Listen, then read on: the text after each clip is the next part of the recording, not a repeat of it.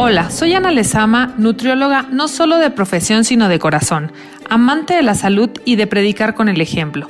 Comprometida como mujer a cambiar el mundo desde la cocina. Soy una luchadora incansable de buenos hábitos y de valorar nuestro tiempo para cuidar nuestra salud. Enamorada de compartir mi estilo de vida como una realidad para ti y para todos en tu casa, bienvenido a este podcast de Nutrilogic. Arrancamos.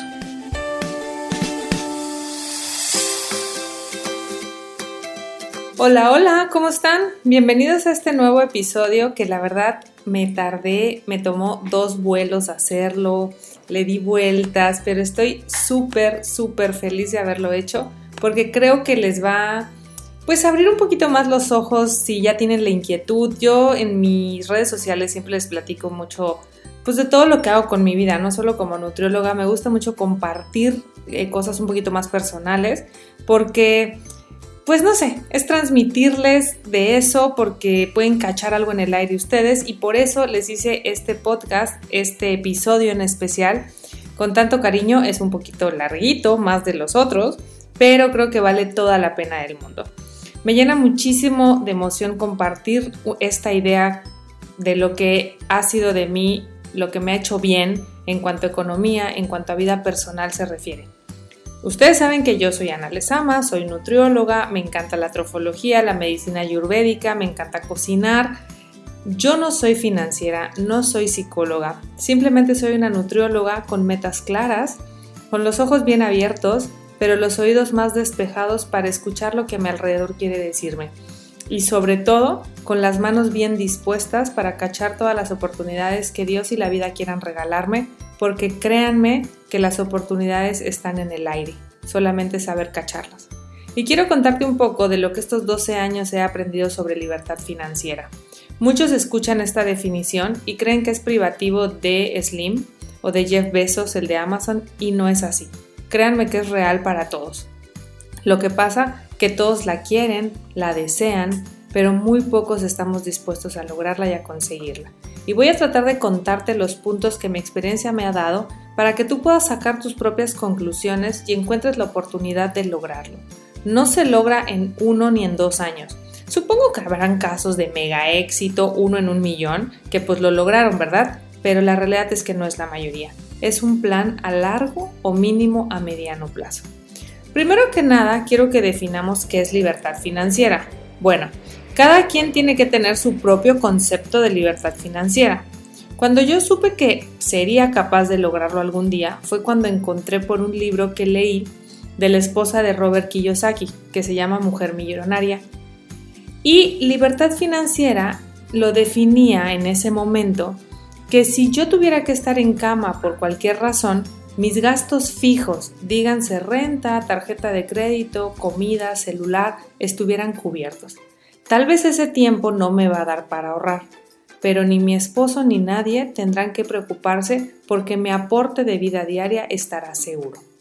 Y esa cuenta de costo de vida la saca cada quien. O sea que lo primero que tienes que hacer es saber cuánto cuesta tu vida diaria, cuánto pagas de renta, cuánto pagas de hipoteca, de comida, de celular, si pagas la letra de un automóvil, si es que tienes auto, y los gastos que sean verdaderamente fijos y serás libre financieramente cuando tengas un ingreso constante que cubra eso.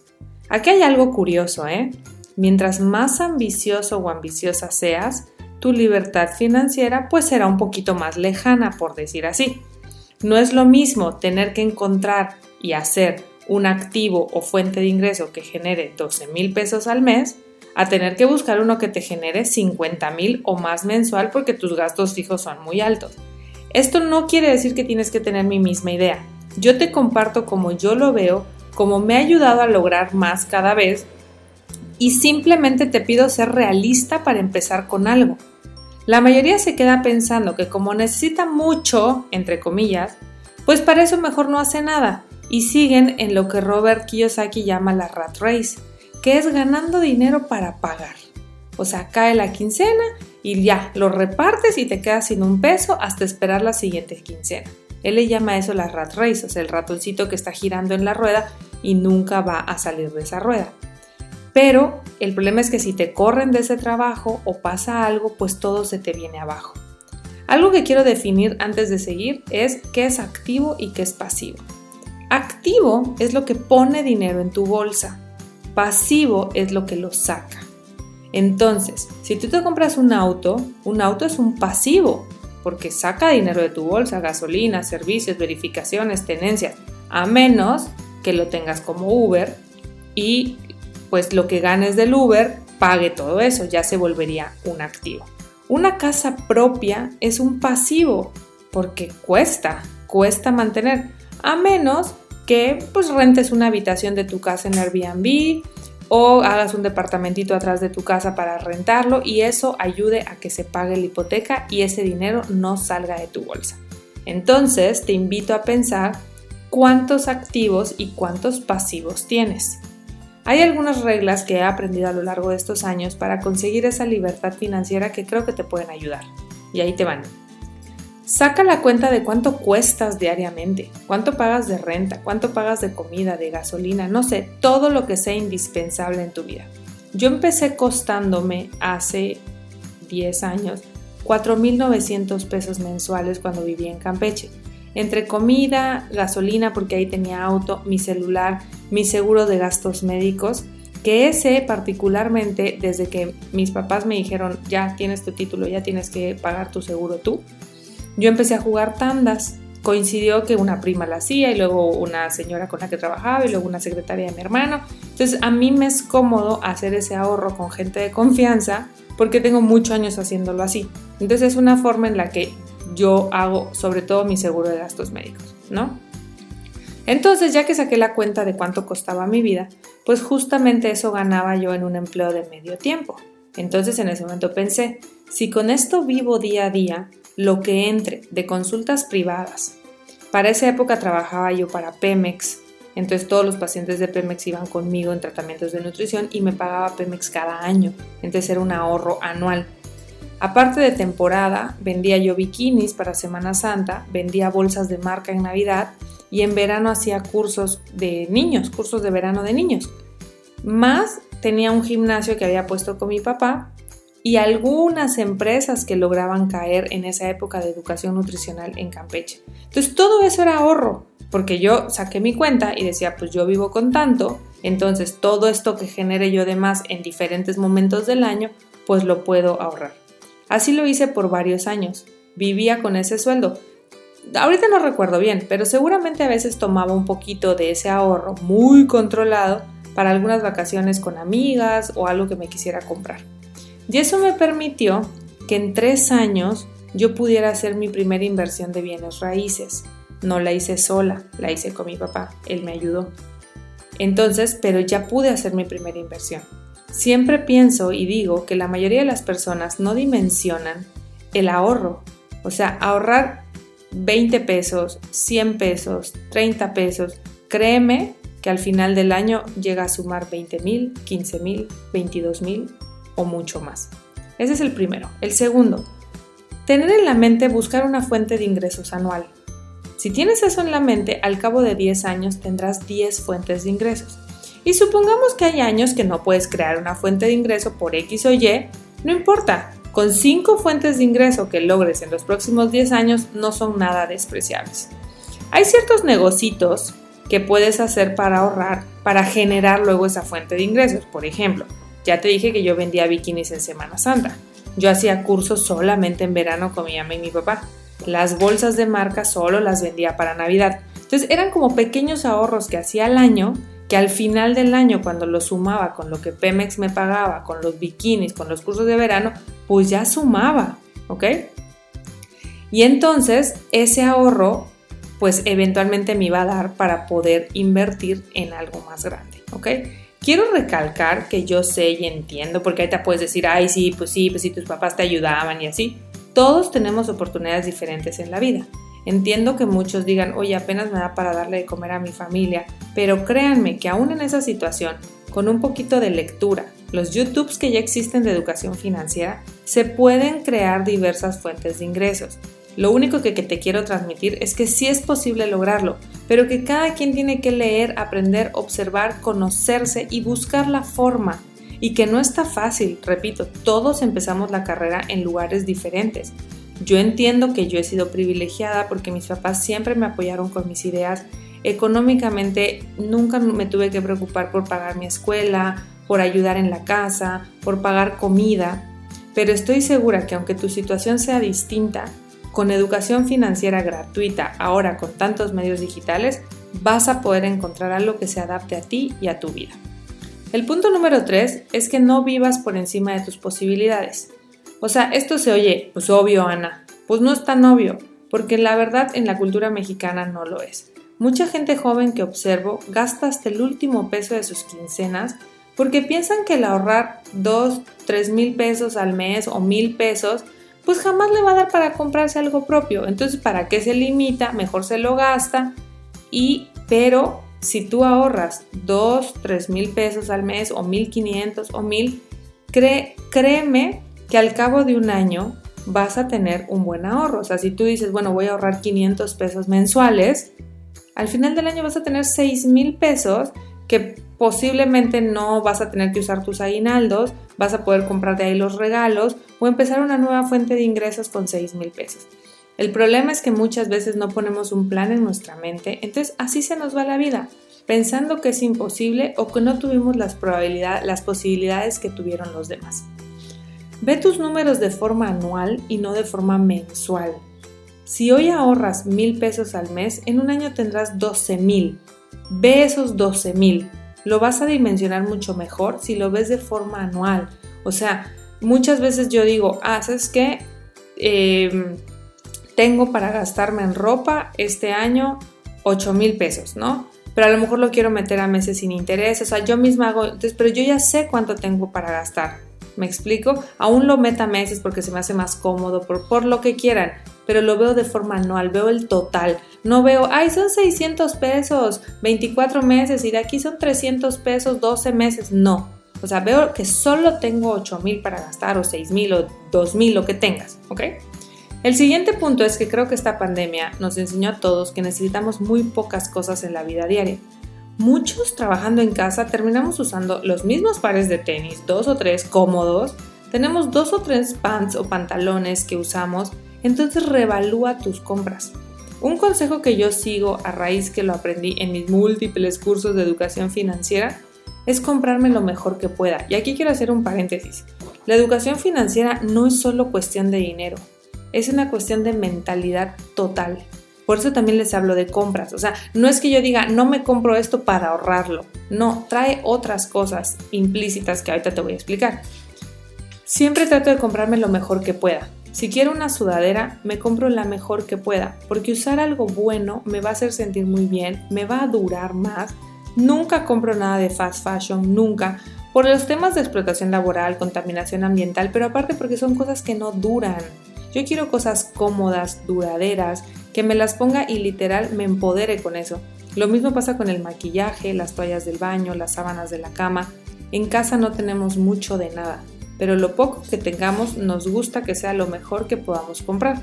Entonces así evitas muchísimos gasto hormiga, que pasa mucho con la ropa del fast fashion. Otro punto importante es, cuando quieras algo, date 24 horas para pensarlo. Si pasan esas 24 horas y sigues pensándolo, ve y cómpralo, pero te vas a dar cuenta que 8 de 10 cosas que querías no regresas a comprarlas. Entonces, no caigas en esas compras como, como rápidas, sino date 24 horas. Y si todavía dices, no, es que sí, me encantó la sudadera, la verdad, regresas y te la compras. O sea, no pasa nada, pero evita esas compras rápidas. Otro tip que te quiero transmitir es que si metes algo a tu casa es porque algo sale. Entonces, si te compras un par de tenis es porque algo va a salir. Todas estas cosas van a impactar en tu conciencia, en tu estado de ánimo y en tu bolsillo, créeme. Suena como raro o tal vez, ay, qué pereza tu vida, Ana, pero en verdad jamás había sido tan libre y tan feliz. Y esto se remonta a que, lo que les decía, la libertad financiera no es el que gana más, es el que estructura mejor su forma de vida en base a sus necesidades y las logra. ¿Ok? Otro punto es que no te estoy diciendo que te conformes con poco, simplemente te estoy contando cómo voy haciendo conciencia de lo que para mí es mejor y que me hace, me hace sentir más feliz y sobre todo libre sin ataduras. Hace muchos años decidimos de no tener auto, ya que tenemos la bendición de vivir en una zona que no se necesita y que aparte mi esposo y yo trabajamos desde casa. Entonces en algún momento nos sentamos a hacer cuentas de cuánto nos costaba tener el auto estacionado, verificación, servicios, tenencia, y la verdad que nos salía mejor rentar los dos espacios de autos de nuestro edificio y con eso pagamos los Ubers que usamos al mes, ¿no? Yo sé que no todos tienen la misma posibilidad, tal vez me dices, oye Ana, pero es que yo trabajo a 35 minutos manejando. Bueno, es otra tu situación, tienes que reevaluar tu situación. La mía es así pero mucha gente tal vez se hubiera quedado con el auto o con los dos autos, gastando en verificaciones sin usar el auto, sin meterlo en Uber, porque muchas veces ya contratar un chofer ya no es tan redituable. Entonces el punto es que con las oportunidades que tú tengas, que estés atento a cacharlas. La verdad es que mientras menos apegos tengas a las cosas, como que más fluye todo. Es algo como muy energético, la verdad no sabría explicarlo, pero hay una frase que lo, que lo dice bastante claro. Tengo poco y lo poco que tengo lo necesito poco. Y eso es dejar de crearnos apegos materiales que solo nos hacen estar trabajando para pagarlos. Otro punto que impacta en tu bolsillo es comprar y no rentar todo lo que puedas. O sea, si yo tengo una boda y no tengo vestido, prefiero rentarlo que comprar uno que suelen salir muy caros.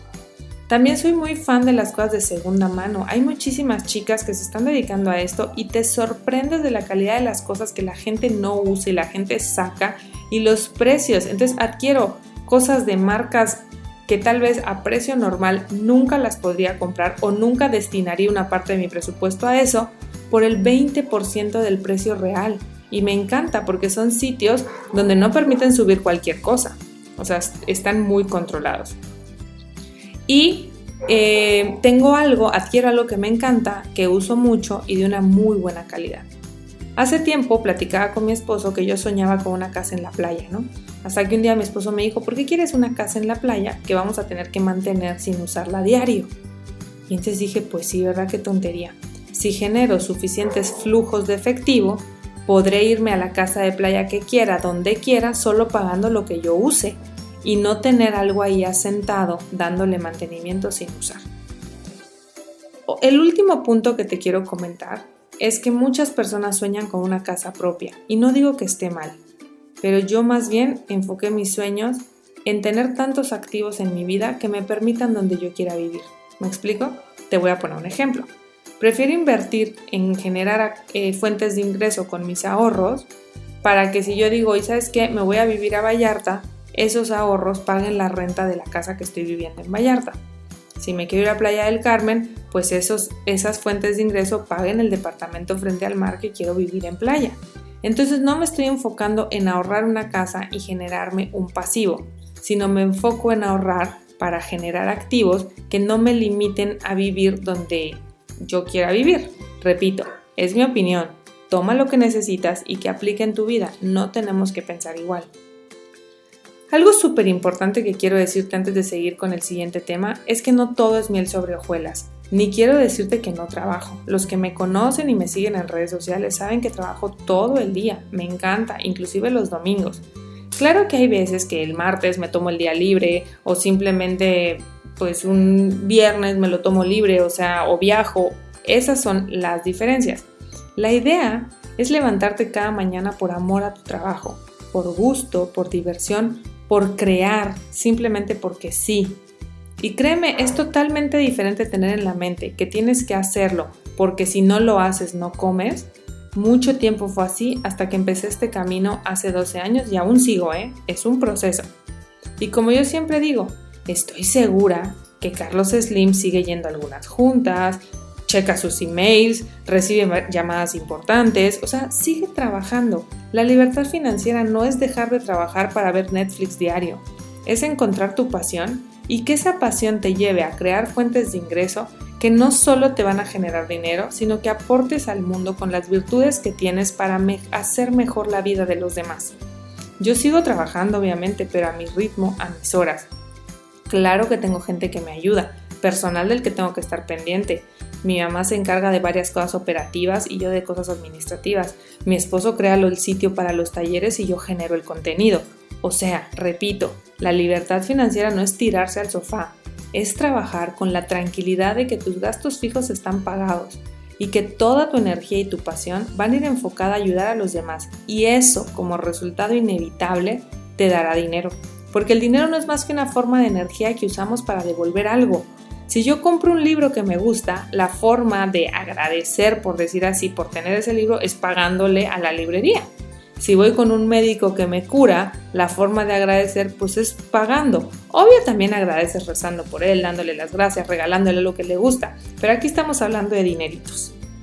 La libertad financiera a mí me permite darme al mil por ciento a mis pacientes, a mis clientes, a mis amigos, porque no tengo la presión de mis gastos fijos. Me permite tener un mejor humor, más entrega y más dedicación por el simple hecho de compartir mi pasión. Muchas de nuestras profesiones, incluida la mía como nutrióloga, están estandarizadas a hacer servicios que dependan totalmente de nosotros y pocos nos enseñan a llevarlas como negocio. Sería bueno que seas lo que seas, busques, te informes de cómo podrías llevar tu profesión a un nivel de negocio.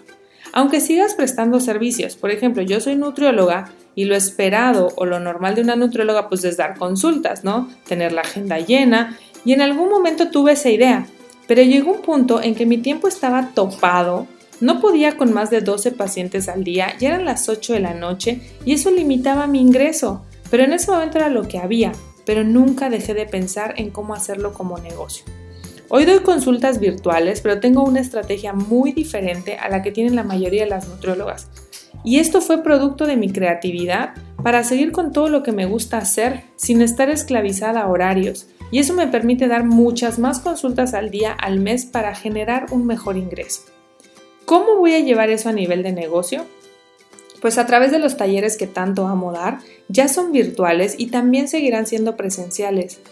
A las empresas o los que doy en las ciudades donde me contraten. Ahorita pues hasta, ha estado parado por la pandemia, pero normalmente voy a otros lugares. Habrán remotos en vivo que podré darlos desde donde yo, donde yo quiera estar pero habrán los que estén disponibles para comprar sin que yo tenga que estar. Claro, se oye fácil, pero el problema no es desarrollar el producto. El problema está en lograr que la gente te quiera comprar tu producto. Pero bueno, ese es otro tema. El punto es que busques una forma de llevar tu profesión, que espero que sea tu pasión, al nivel de negocio. Sumado con seguir ofreciendo servicios, no pasa nada. Lo que me traumatizaba era que si me iba de vacaciones una semana, como no podía dar consultas, pues no ganaba dinero. Por eso te invito a pensar, ¿qué podrías encontrar dentro de tu pasión, que espero y deseo que sea tu profesión, algo que no necesite tanto de ti para generar? Eso te lo voy a dejar de tarea. Mi profesión también me permitió crear un comercio, o sea, mi tienda en línea, nutrilogicstore.com y una distribución de mayoreo a nivel nacional. Ahorita ya estamos distribuyendo a Canadá y Estados Unidos. Si no conoces, pues obviamente te invito a visitarla, nutrilogicstore.com. Empezó porque yo ya vendí una marca de merengues en Campeche cuando vivía ahí y unos vegetales deshidratados que estaban fatales, por cierto. Llegando a México, pues claro que no tenía una fila de pacientes esperando por mí, ¿verdad? Entonces me puse a distribuir nuevamente esta marca de merengues y mi esposo me dijo un día las palabras mágicas. Por eso siempre les digo, abran los ojos, abran los oídos, abran la mente y tengan dócil el corazón. Y mi esposo dijo, si ya vendes merengues, ¿por qué no vendes otras cosas? ¡Buah! Eso bastó para comenzar a crear nuevos productos. Recuerdo que el primer mes vendí 500 pesos. ¿Te imaginas? 500 pesos. Nada, Empecé a hacer mi preciosísimo, dígase, oígase en sonido sarcástico porque estaba horrible, mi catálogo en PowerPoint con unas fotos horripilantes, pero era lo que, pero era lo que había. Yo no tenía trabajo en Ciudad de México para invertir y estábamos por casarnos. Entonces, pues estábamos pagando nuestra boda.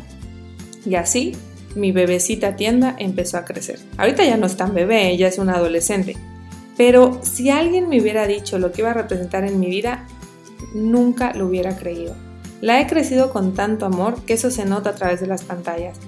Y la primera vez que descubrí que la tienda no necesitaba tanto de mí fue cuando murió mi papá. Tuve que estar fuera de la Ciudad de México casi mes y medio y dirigí a la gente desde mi celular. Y fue el primer mes que vendimos más que cuando yo estaba presente. Entonces, reenfoqué el papel de cada quien en la tienda Y yo hoy me dedico a captar clientes, a contarles lo que hacemos, llevo las redes sociales, cómo lo hacemos y por qué somos diferentes a los demás. Y tengo gente que se dedica a la parte operativa, empaques, etiquetas, contabilidad. O sea, camina bastante bien sin mí. Lo que me permite no solo tener un ingreso más, sino moverme a donde yo quiera. Justo en este momento lo estoy escribiendo desde el avión porque vine a vacunarme a Tijuana y todo sigue caminando aún conmigo en el aire.